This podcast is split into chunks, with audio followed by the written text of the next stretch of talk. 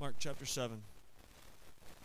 Uh, let's let's actually stand together as we read. We're gonna I'm gonna read uh, 23 verses here, and if you have a Bible, try to follow along as I go. When the Pharisees gathered to him with some of the scribes who had come from Jerusalem, they saw that some of his disciples ate with hands that were defiled, that is, unwashed. For the Pharisees and all the Jews do not eat unless they wash their hands properly, holding to the traditions of the elders. And when they come from the marketplace, they do not eat unless they wash. And there are many other traditions that they observe, such as the washing of cups and pots and copper vessels and dining couches. And the Pharisees and the scribes asked him, Why do your disciples not walk according to the tradition of the elders, but eat with, with defiled hands. And he said to them, Well did uh, Isaiah prophesy of you hypocrites, as it is written, This people honors me with their lips, but their heart is far from me. In vain do they worship me, teaching as doctrines the commandments of men. You leave the commandment of God and hold to the tradition of men. And he said to them, You have a fine way of rejecting the commandment of God in order to establish your tradition. But Moses said, Honor your father and your mother, and whoever reviles or uh, uh, reviles father or mother must surely die. But you say, if a man tells his father or his mother, Whatever you would have gained from me is Corban, that is given to God, then you no longer permit him to do anything for his father or mother, thus making void the word of God by your tradition that you have handed down, and many such things you do. And when he called the people to him again and said to them, Hear me, all of you, and understand there is nothing outside a person that by going into him can defile him, but the things that come out of a person are what defile him. And when he had entered the house and left the people, his disciples asked him about the parable, and he said to them, Then are you also without understanding? Do you not see that wherever whatever goes into a person from outside cannot defile him, since it enters not his heart but his stomach is, and is expelled? Thus he declared all foods clean. And he said, What comes out of a person is what defiles him. For from within, out of the heart of man, come evil thoughts, sexual immorality, theft, murder, adultery, coveting, wickedness deceit, sensuality, envy, slander, pride, foolishness.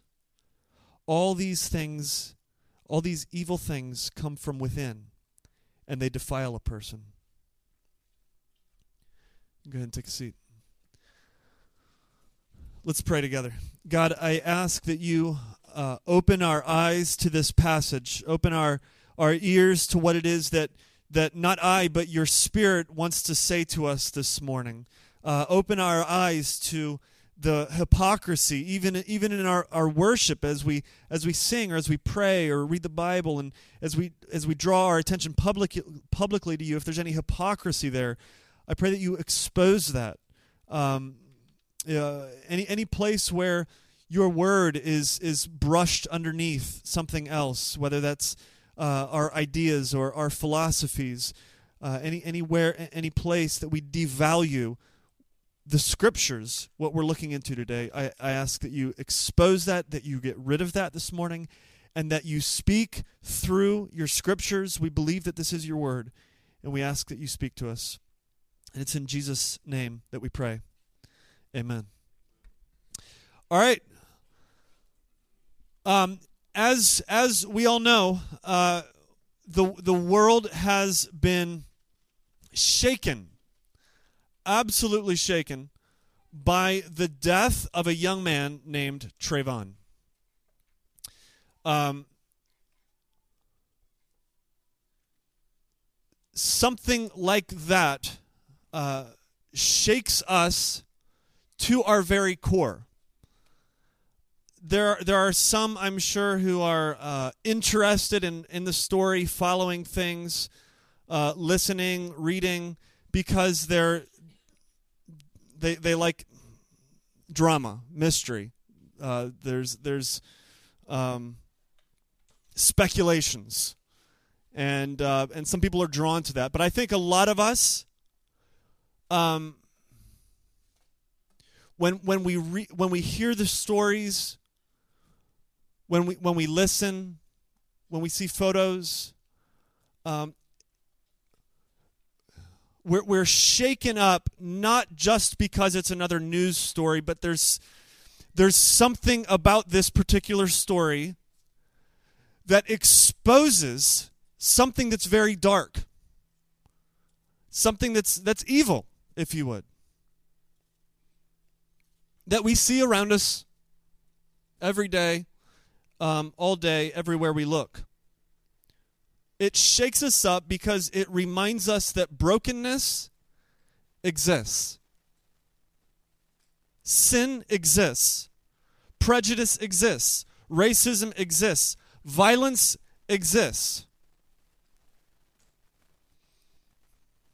A few few weeks ago, I had a friend down the street who told me that uh, his his black son was in a predominantly white neighborhood and was asked by the police to leave because he looked suspicious. He was just waiting for some friends to play soccer. We're reminded of this.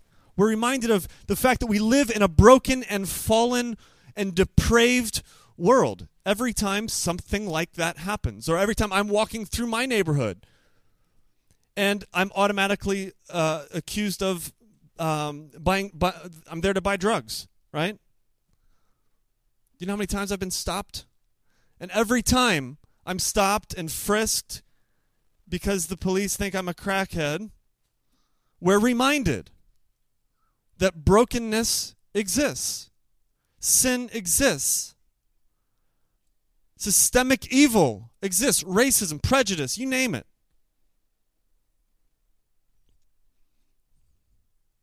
We're reminded that people do steal, that people do buy drugs, that people uh, are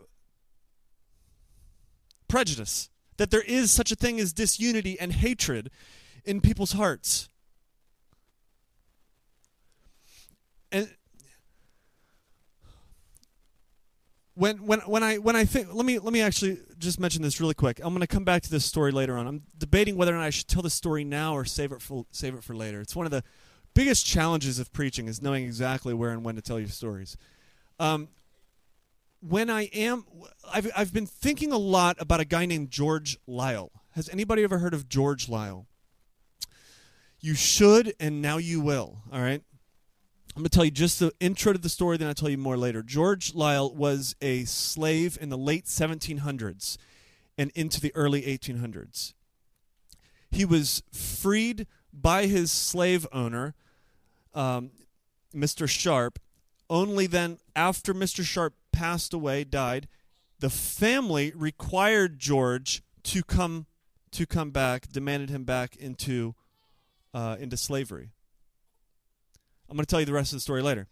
But even when we hear that, the systemic sort of issues that we face in our in our society, in our world all around us that remind us daily that these things exist. Where does that come from? Where does this kind of evil come from? Where does hatred come from? Where does disunity come from? unless we just make it some kind of systemic sort of issue, some big issue, let's take let's let's take it a little uh, more personally. Let's look a little closer into our own lives. How how can our heart, the human heart, contain such darkness? Palm Palm Sunday, which is today. Did, did you guys know we're at, we're on Palm Sunday today? Today's Palm Sunday. Um, it's the week before Easter, so next week is Easter. This Friday is what? Good Friday, which by the way we have a service this Friday. On Palm Sunday, we we uh, we we typically don't do the palms here, but a lot of churches, places you'll go, you'll be given palms or um, we, we sort of remember this time or celebrate this time where people took these palms and they threw them in the street as Jesus was entering into the city. This this symbol of like royalty, like lay down the palms and let him come in with royalty. And they're praising him. They're singing Hosanna, right? Yay, Jesus! Woo! Everybody say woo! Got to wake up a little bit t- this morning. Um, Palm Sunday, everybody's praising him we forget that those crowds turned Palm Sunday into Good Friday. We, f- we forget that they're the, the, the same voices that largely, not all of them maybe, but I would imagine some of them, if not the majority, that shouted, Praise Jesus on Palm Sunday also shouted, Crucify him a few days later. Where does that come from? Where does this kind of darkness, this kind of sin come from? When we, when we read this list in chapter 7 of these, these sins that Jesus rattles off, uh, he says evil thoughts, sexual immorality, theft, murder, adultery, coveting, wickedness, deceit, sensuality, envy, slander, pride, foolishness. Where do they come from? As even as as we read that, which ones of which which which sins here, quote unquote, which of these just jab you like a knife? Like, oh yeah, that that that one right there, that one's me. This one, these two, that's me right there. They stick me. Where does that come from? So what what we're looking into here, Jesus says he. I'm, I'm giving you the answer at the beginning of my sermon here. Jesus says they come from the heart. Okay. So they come from not outside in, but they come from within. So we look at the big systemic problems of our life, prejudice, race. We look we look at the, the personal issues that we face, the, the the ways that we slander one another or betray one another or have been betrayed, the ways that we murder each other, maybe not with, with, with guns, but with our words. That stuff comes from our heart and it defiles us, is what Jesus says. It defiles us. And as we read this, some of these I, I, I, can almost guarantee stick out to you and they jump out to you and they cut you. And we realize then that we are defiled. Not just simply defiled in front of man, in front of each other, but we realize that we are defiled in front of God.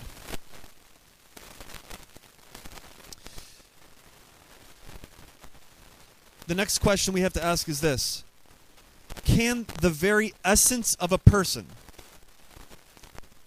be changed?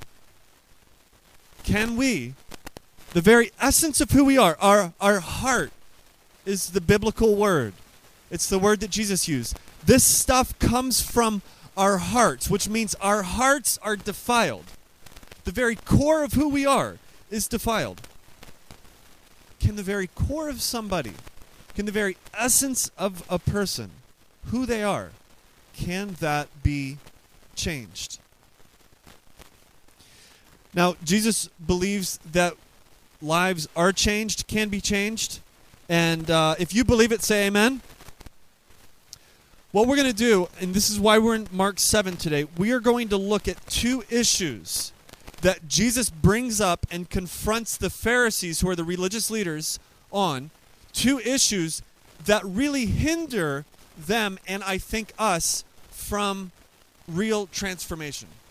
And even though we're looking back this morning 2,000 years into some cultural scenarios and some religious ideas that people had 2,000 years ago, these two big issues that Jesus throws at them in their face and says, This is what's keeping you from any kind of real life transformation. This is the kind of stuff that's keeping you on a road to destruction. These these two big issues are just as prominent and relevant today, and so I think it's it's uh, perfectly fine for us to dive in uh, to it. So if you are ready to dive into Mark seven and get it started, say let's do it. All right, chapter, uh, chapter 7, verse 1. I just want to read these verses again, the first four verses. Now, when the Pharisees gathered to him with some, some of the scribes who had come from Jerusalem, they saw that some of his disciples ate with hands that were defiled, that is, unwashed. For the Pharisees and all the Jews do not eat unless they wash their hands properly. holding to the traditions of the elders. And when they came from the marketplace, they do uh, when they when they come from the marketplace, they do not eat unless they wash. Now, that word wash right there is literally the Greek word baptize, which is actually a really weird word to use for washing your hands. And so what this is getting at is the, these these Pharisees are living in a system where uh, uh, what they understand and, and how they are sort of defiled is through the sinners, the people around them that are that are sinful. I'm just going to pretend that doesn't exist when that happens, okay? Um, so, for for example, the disciples of Jesus have been meeting with with uh, lepers. They've been meeting with tax collectors. They've been in touch with Gentiles, bleeding women, corpses. It's hard for us to quite see, see this in our 21st century understanding, but that would mean that these disciples were very dirty, sinful kind of people. They had like sin. Think of it like like germs. They had sin all over them. And so then here they come and they're eating and they're not even washing their hands, or the word that they're using is baptizing their hands. So the Pharisees would baptize their hands, they would immerse their hands, and in their minds, what this is doing is it's cleaning off the sins. This has nothing to do with germs, all right? This is 1800 years before Louis Pasteur and germ theory. They're baptizing, they're washing their hands to get the sins off. And so they're looking at his disciples and they're like, how can they eat? How can they, they go about their day touching all these dirty people, sinful people, and then they go and they eat their food without baptizing their hands? And they're getting all that sin inside of them.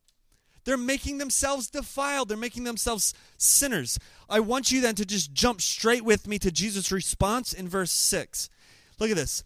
Uh, and he said, Jesus said to them, well did or well did Isaiah prophesy of you hypocrites. Now let's stop right there. He calls them hypocrites. This is not to say uh, Jesus by calling them hypocrites is not saying that they are not devout, that they're not in church every Sunday, that they're not singing all the songs. All right. As a matter of fact, their entire religious system, their ceremonies, was in their minds worship and i want you to want you to understand that the way that they lived their lives following all these things dipping their hands baptizing their hands whatever it was all to them worship and so these are some of the most devout and moral people that maybe ever walked across this planet like from every standard we could say they are really good people very moral and Jesus looks at them and he calls them hypocrites.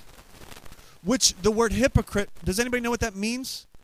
Literally, it's it's it's the, it's the same word for actor. It's the same word for actor. How many of you have seen Bourne Supremacy? Any any Bourne fans? Um, so uh, Jason Bourne is like this ridiculous thing. I don't even I don't even know what he is. He's like he's a human, but he he uh, he he can fight. He's he's like a martial arts arts expert, jujitsu, kung fu. What's he good at, John? You're a martial arts expert. What does Jason Bourne do? Um, he's uh, he's got reflexes of a cat, a kitty cat. He can move. He can move like that. He knows like 150 languages. Um, he's as uh, smart as Paul Rotman. Um, or Matt Messel. Um, the, Jason, you put all of that together, and what you have is Jason Bourne, all right? This phenomenal sort of character. Now, if you believed that Jason Bourne was real, all right, if you watched the movie Bourne Supremacy, and and you believed that Jason Bourne was was real, all right? Which, by the way, when I was just preparing this, I googled Jason Bourne, and I found this this thread on the internet, and one of the questions on the, the top question of the thread was, um, "Where did Jason Bourne learn his skills?" And somebody commented on there like, "He had no skills. It was a movie. It was an actor. Those skills don't exist. You don't learn those things. It's fake." So if you thought it was real, and I hope I'm not like really disappointing some Bourne fans. If you thought Jason Bourne and all of his glory was real, and you met Matt Damon, you might be disappointed. Um, in the same way, Jesus is looking at these guys and he's saying, Your worship, your devotion, the way you're doing it, it is acting. It's you, you are a hypocrite. There's nothing real about what you are doing. And then he quotes Isaiah This people honor me with their lips, but their hearts are far from me. Out of all the stuff that they do, their, their entire system, their devotion, he says it's in vain. It's all in vain that they worship me.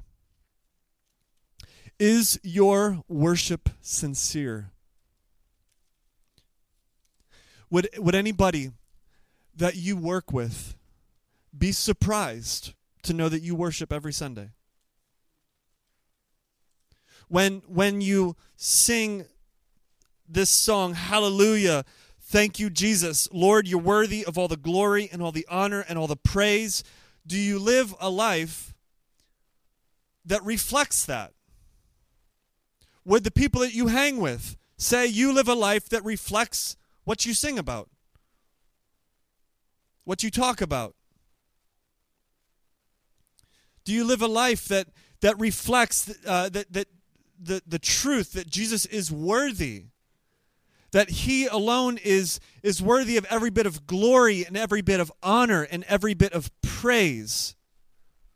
Does your personal worship, times where you're alone with God and, and praying to God and reading the scriptures, does that overflow into your life with your families, with your friends? Do you live a life of worship that is transformed? Does your is your worship sincere? And the, the difference, I, I want to say this because there are some who will, will ask, Does that mean when I don't feel like singing or praying or reading the scriptures that I should not? Because then I'm a, I'm a hypocrite. There is a huge difference between hypocrisy on one hand and honesty on the other. An honest person, believer, will say, I don't feel like worshiping today. I don't feel like reading the scriptures today. I don't feel like praying today. I don't feel like doing these things. But Jesus is worthy. And I'm going to sing these songs. And as I sing them, I'm going to remind myself of the fact that Jesus is worthy of all the glory and all the honor and all the praise. And I'm going to remind myself, even, even though I don't feel like it, I'm going to remind myself of it. That's an honest believer worshiping. But a hypocrite, on the other hand, is an actor. It's like a fake. It's like you, you, you do these things, you go through the motions, you sing the songs, you pray, you talk to people about God, you, you, you talk to people about the Bible, and then there's nothing, you, you live your life like verses 21 and 22. There's like nothing about your life that reflects your worship. And so, what Jesus would say to us, if, if those, for those of us that are in that same boat, he would say the same thing he said to the Pharisees You're worshiping in vain. You're worshiping absolutely in vain. You are an actor. You're a hypocrite. You're like Jason Bourne. Palm Sunday. It's sort of a reminder of hypocrisy in some ways, isn't it? The fact that there could have been this crowd of people that welcomed Jesus into Jerusalem only to do what to him a few days later? He was welcomed into the city as a king, yet he was being led like a lamb to the slaughter. And so here they are praising him, singing hallelujah, throwing down the palm branches. Royalty, come in. Welcome. We, we love you. Praise God. Thank you for who you are. Yet they were so quick to turn Palm Sunday into Good, Good Friday. And we discovered then that their worship was not sincere. For many of them, their worship was, was, was fake. Same as that of the Pharisees here that Jesus is confronting, and it might be the same for some of us. some of you. Now look at the next line in verse 7. In vain, he says, do they worship me, teaching as doctrines the commandments of men. So here they are, these Pharisees worshiping him in vain. They're, yay, you know, do, do your worship thing, whatever. And it's, it's all in vain. And he says it's because it stems from they're teaching the commandments of, not the commandments of God, but they're teaching as doctrines the commandments of men. Fake worship stems from fake authority. Fake worship stems from fake authority. And what what I what I mean by that is is this. Look at verse 8. He says, "In vain you worship me, teaching his doctrines the commandments of men." He says, "You leave the commandment of God and you hold to the tradition of men. And he said to them, You have a fine way of rejecting the commandment of God in order to establish your tradition.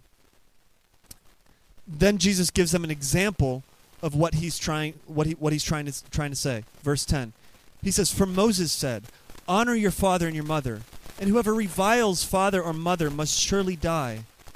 But you say, if a man tells his father or, mo- or his mother whatever you would have gained from me as Corban, that is given to God, then you no longer permit him to do anything for his, fa- for his father or, or mother, thus making void the word of God by your tradition that you have handed down, and many such things you do.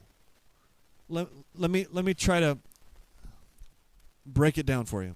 Jesus is saying, if Moses said in Exodus chapter 20, verse 12, that you should honor your father and mother, which Moses did say. You should honor your father and mother. What should you do? Answer that. You should? Yeah. Trick question, I know. I don't know. What's what's the answer? You should honor your father and mother. It's it's pretty clear is what Jesus is saying. But then suppose that you have a tradition which they call Corban, which says that everything you have, you're to give to God. And so let's say then that your mom or your dad comes to you and says, Hey, I'm actually starving and I need some food and some money to buy some food, all right? Um, or I need help paying my nursing home bill, all right? Because you already said, No, you're not coming in with me. like, go to the, go to the nursing home. And you look at them and you're like, No, like I everything I have, I'm giving it to God. So what I could have helped you with, I can't. I don't have anything to help you with because I'm giving it all all to God. That's see what J- Jesus is saying? You're violating because of your traditions, because of your cultures that you've created on what it means to be to glorify God. You have violated what God has told you through the scriptures. It's one small example of a bigger problem. And I want to say this this is not one small example of a bigger problem that happened in the, in the uh, first century, 2,000 years ago. This is a small example of a big problem that has invaded and is invading many churches across our country and across our world. This is a problem that has invaded churches in our neighborhood. It's a problem called old school liberalism by some. And it simply means this the scriptures are no longer our final authority. The scriptures can be trumped by culture, by traditions, by history, by wisdom, by philosophy. The scriptures are no longer our final authority. Does tradition trump the Bible? Does culture, no matter what culture we come from, does my culture, as from a Ohio middle class white dude culture, does anything in that culture trump what we see in the scriptures? Do cultures of ethnic minorities trump what we see in the scriptures? Do cultures, hip hop culture or hipster culture, does that trump? Does anything in our culture or traditions trump the scriptures? And you see, I, I'm making a big point of this. If we are people of different backgrounds and ethnicities coming together, we've got to understand where our authority lies. This is the beauty of something that's cross cultural. What we're doing is we're saying, look, here's my cult, here's my traditions, here's who I am, these are my backgrounds, this is my histories, but this is where we're going to land. This is what's going to be the center. This is what's going to be our authority. This is how we determine what, what, who God is, what God says of himself, how we go about living our life as Christians. Does, does culture, does tradition, does our background take precedence? Does man's wisdom trump the scriptures? Um, and a lot of us would quickly say no to that. But I don't sometimes and just being in Bible studies at different times and interacting, sometimes we don't really live that out. Sometimes man's wisdom seems to trump what we see recorded in God's word, in the scriptures. Just philosophies, people's opinions, people's ideas. Jesus didn't think so. Jesus didn't think any of that would should and would trump what God has revealed to us in the scriptures. If someone asks you, I'm in love with my girlfriend, should I start having sex with her? Are you going to answer that question with your own ideas? Are you going to answer that question with your own philosophies, your own history, traditions? Or are you going to open carefully open up the scriptures and say, let's figure this out. This is where our authority is. And as believers, this is where we are united and rooted. Let's figure this out. If someone is in, in, in, a small group throws out a question about God, how quickly are you to rattle off your idea about God? Put a, put a group of Christians together and tell them to have a Bible study and see if they ever open their Bible. Right? I think God is like this. Well, if that's like God, then I think God is well. Uh, it's like all, all of our ideas and our philosophies, like we're so smart, right?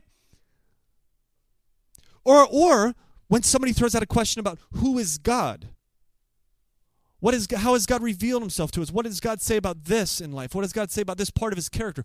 Do we open up the scriptures and carefully go through and try to figure out what exactly it is that God has told us?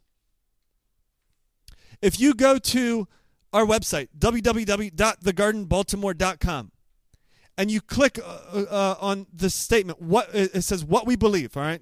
You click on that, you have this drop down thing that, that, that pops up. And it's what we call our statement of basic beliefs. These are like basic beliefs that we believe to be true, that we think Christians should believe. And at the very top of our statement of belief is what we believe about the scriptures. And it says this We believe the Holy Scriptures of the Old Testament and New Testament to be the verbally inspired Word of God, the final authority for faith and life, infallible and God breathed. We believe that the Scriptures are where we find our definition of God, of what God wants us to do, of how God wants us to go about ministry, of how He wants us to grow a church, of how He wants us to do life together as a church. We believe that the scriptures are our authority on that, our core. We believe that the Word of God is living and powerful and active and sharper than any two edged sword. Jesus, a couple verses later in verse 31, with the word that comes out of his mouth, he speaks a word, and a deaf man who can't hear the word that he speaks is healed. By a word. Get this a word. Jesus speaks. And he gives hearing to a deaf man. Jesus' spoken word, the word of God, as preserved and given to us, is living and it's active and it's powerful. In Ezekiel, we see this story. We're going to go there next week, so you got to make sure you come back for Easter next week. Dead, dry bones, a pile of them. And through the word of God, these bones have ligaments and skin and muscles, and they get up and start dancing. God's word is powerful, it speaks, and it gives life. Charles Spurgeon in 1857 was at the Crystal Palace and he wanted to test the acoustics of the room. And so and, and, he was the only one by the way in this building. And so to do so he shouted out John 129 from the from the Bible. He said, "Behold the lamb of God which taketh away the sin of the world." And when he shouted that out, the words reverberated around the room and it went through the hallway and it hit the ears of a janitor who was in the hallway. And in that moment he heard the, those words and he was immediately in that moment converted. God took a hold of his life. Because the Word of God, the Scriptures, is powerful, it's living, it's active, it convicts, it moves, it awakens us. The scriptures then become God's word, which is preserved for us. Humans cannot know who God is on our own. We can't just sit back in a living room somewhere and talk in circles and try to figure out who God is. We can't do that and uh, we could, we could talk for hours and hours and hours and days and weeks and years. And in, in and of our own power, power, we will never be able to figure out God on our own. The only way we can know God is if He has revealed Himself to us. And so God has revealed Himself to us through the Word. And so as we approach the Scriptures, then it is our authority, and, and, and we uh, are then are as committed as Jesus was to these words. And here's why, all right? Lest you're wondering, why is Joel going on and on about biblical authority? Here's why. This is how it affects worship, and this is how it affects our transformation. If we do not have an image or a definition, a concept of God that is true, if God has indeed revealed himself to the world through his word, and we do not have a true biblical understanding of who God is, then what we've done is we've created a concept, we've created a definition of who God is, and when we come to worship, and by the way, the concept and definition of who God is typically looks like us, acts like us, thinks like us, and does pretty much what we would do. And then we come together and we worship, and we're worshiping, and we're raising our hand, we're like God, and we're singing, and we're praying, and we're doing our thing throughout the week, and we're what we're doing, all we're doing is worshiping the God that we have constructed with our thinking, with our ideas. Therefore, we're really just worshiping ourselves. Because he looks and acts a lot like us. He thinks, he does what we would do. And so then we are worshiping a God that doesn't really exist. And our worship, we could, we, could, we could be very devout, very committed to this worship, and it's all, as Jesus would say, in vain. It's, it's all in vain. You honor me with your lips, he said, but your hearts are far from me. You're worshiping in vain. So the crowd on Palm Sunday, they, they turned like this in an instant. And they became the crowd on Good Friday. Why? For many of them, I believe they were probably worshiping a concept of the Messiah that wasn't biblical. They were worshiping the concept of this king who was going to come in with violence, with swords, as opposed to what Isaiah told us in the scriptures that he would be led like a lamb to the slaughter. And so then uh, this this this uh, fake worship, which stems from fake transformation, absolutely hinders our uh, or I'm sorry, fake worship, which stems from fake authority, absolutely hinders our transformation. Because what happens is we just focus on the outside of the cup. We then just merely focus on the external. We're moral on the outside, we look good on the outside, but on the inside, we are filthy. And like the Pharisees, we try to clean ourselves up. We try to wash just the right way. We try to worship just the right way. And we look good. But on the inside, we don't look good. We're devoted, but it's all in vain. Look at verse 18. He said to them, there, then are you also without understanding? Do you not see that whatever goes into a person from the outside cannot defile him, since it enters not his heart, but his stomach, and is expelled? Jesus changes the flow. They're living in this idea that what's on the outside, the sin, when you touch a Gentile or you touch a woman that's bleeding or whatever it is that might get sin on you, they're living in this mentality that the sin starts out here and it works its way in here. Jesus is completely reversing this. And he's saying you have to understand it's not the external things that affect you, it's the internal things. It's the stuff that starts with you on the inside that affects the external. Look at the list in verse 21. For from, from within, he says, for from within, out of the heart of man, come evil thoughts. Now, if, if any one of us uh, has been trying to uh, skip on by without being convicted of anything, evil thoughts should probably get just about every one of us. I mean, my goodness, the first one he throws at us is evil thoughts. I'm guilty. All right? Wow. Evil thoughts. The next one, he says, sexual immorality, which is porneia. It's this really big word that, that basically involves anything, any kind of sexual activity outside of, of marriage. So it could be perversion, it could be casual sex, it could be pornography. Fellas, it could be looking at pretty women, which is just like a code word for lust, right? Porneia, sexual immorality um, theft, he goes on, murder, the taking of a life, adultery. How could she run into the arms of another man?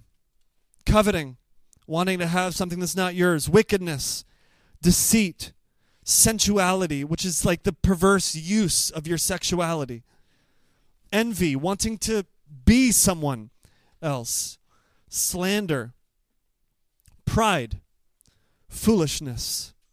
Is there anything on that list, as you read it, is there anything on that list that you have to ignore in order to go about life like you've been doing it? Is there anything on that list that you have to kind of slowly cross out or or it's going to demand some change on your part? Amen. Is there anything on your list that that would demand the way you interact or a change in the way that you interact with family members or friends or the way that you do your job. Is there anything on this list that uh, that that you would completely just have to blot out and ignore in order to go about life spend your free time spend time on the internet hang out even sometimes at church Jesus wasn't interested in what the Pharisees were interested in. The Pharisees were interested in what's out here, coming in here, and so they tried to push themselves away from the sin as much as possible. Jesus has no problem being around sinners. He has no problem being around sin.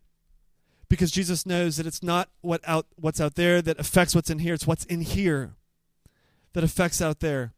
So Jesus was focusing on this dark place of our hearts this is what defiles you.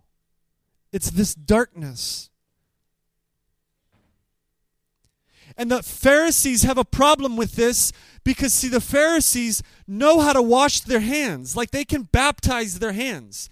They know how to wash the sin off physically, but they don't know how to wash their hearts.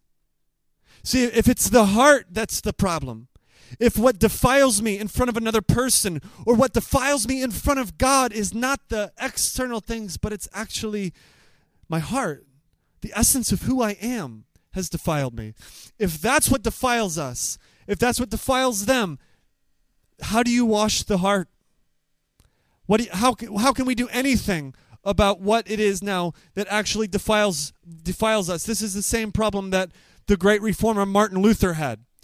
Um, Martin Luther, before he became a Christian, would walk into a confessional booth and he would sit there and he would confess all of his sins to the priest. He would one by one he would like all this stuff that's in here that's defiling him he believed that he had to get it out here in order to be right and so he would confess his sins over and over to the priest and he says as soon as he walked out of the confessional booth as soon as he walked out he would have to turn and walk back into the confessional booth because he just thought of more sins that that that, that need to be confessed or he just committed another sin and so he would confess more. And then he'd walk out of the confessional booth and he'd be like, ah, and we walk back in. It was like there was so much darkness and so much defilement inside of him. There was nothing he could do about it. And the guilt was just absolutely overwhelming. This goes back to Mark chapter 1. If you remember our very first sermon in Mark, John the Baptist said, There's one coming who's greater than I am. He says, I baptize you with water, but there's one coming who will baptize you with the Holy Spirit. There's one coming who will thrust the very Spirit of God into your life and into your heart and will baptize your heart, will wash your heart.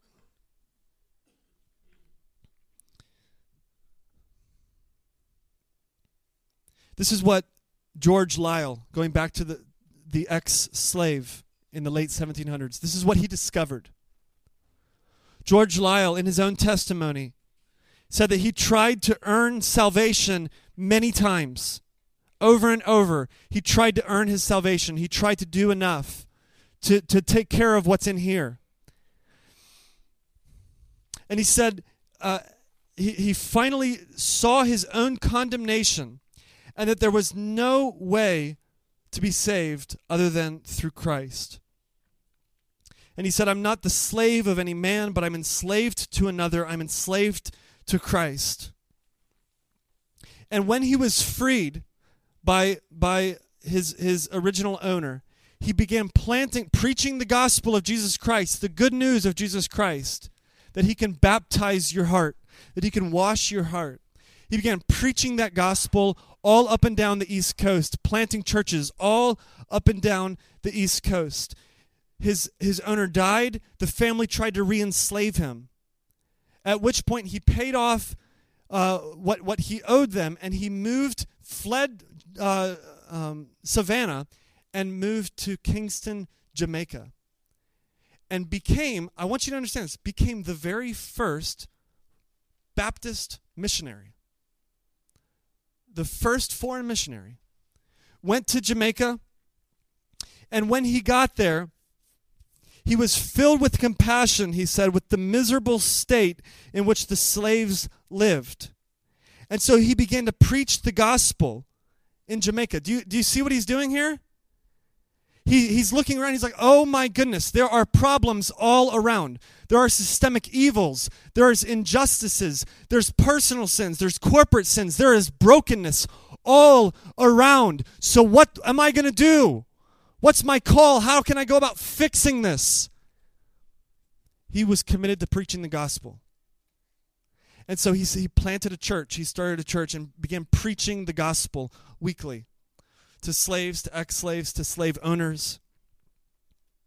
And by the end of his life, there were, he, he had seen 500 people come to Christ and find new, transformed life in the Jesus that transforms. And those people continued, after his death, continued preaching the gospel. And by 1832, through an extension basically of his own ministry, there were 20,000 people in Jamaica that had found new life, transformed life through the gospel, which include not only slaves and ex-slaves, but it, but it includes slave owners. And a few years after that, in 1838, slavery was emancipated in Jamaica. How? Largely in part to this George Liele, who said, There are problems all around us. There's injustice all around us. There's pain and brokenness and sin and evil, which, by the way, during his ministry, as he was preaching the gospel, they because of him and they saw this transformation taking place, they actually outlawed uh, preaching to slaves. And so then he saw whippings himself, he saw murders, brutality beyond our imagination, and he continued to preach the good news of the gospel because he believed that Jesus can transform lives. And what we see then is that through the ministry of George Liele in Jamaica, Jamaica was transformed. Jesus changes hearts. He does what we cannot do for ourselves. And so then this is real transformation. It's not just a fake kind of dipping our hands, doing what we can to look better transformation, but this is transformation on the inside that changes our motives, it changes our thinking, it changes everything about us. We are transformed. We are, as the Bible says, a new creation. And so, this trans- transformation, which comes from real authority found in the scriptures, in the powerful word of God, which cuts, what we find is that even the worst of sinners can be redeemed and forgiven. The worst of us, murderers, adulterers, even the worst can be redeemed and forgiven. And when we begin to understand then this, this God who forgives us, this Christ who washes us, not just our outside, but changes us at our core, transforms the essence of who we are, and turns us into a new creature, this then leads to real, authentic worship where we can sing together, Hallelujah. Thank you, Jesus. Lord, you're worthy of all the glory and all the honor and all of the praise. Amen. Let's let's stand. I want I want to pray together and then we are going to sing. God, we thank you for the fact that that we are indeed transformed on the inside, not just simply on the outside. Through your powerful word, and God, it leads us to authentic and real worship. So, God, I pray that we live lives of transformation if there is anyone here who has been uh, uh, convicted of the fact that their heart is indeed dark and the fact that uh, uh, they're, they're defiled um, comes from their hearts, what's on the inside. And they are here and, and understanding for maybe the first time that Christ baptizes and washes the heart, does what we can never do for ourselves.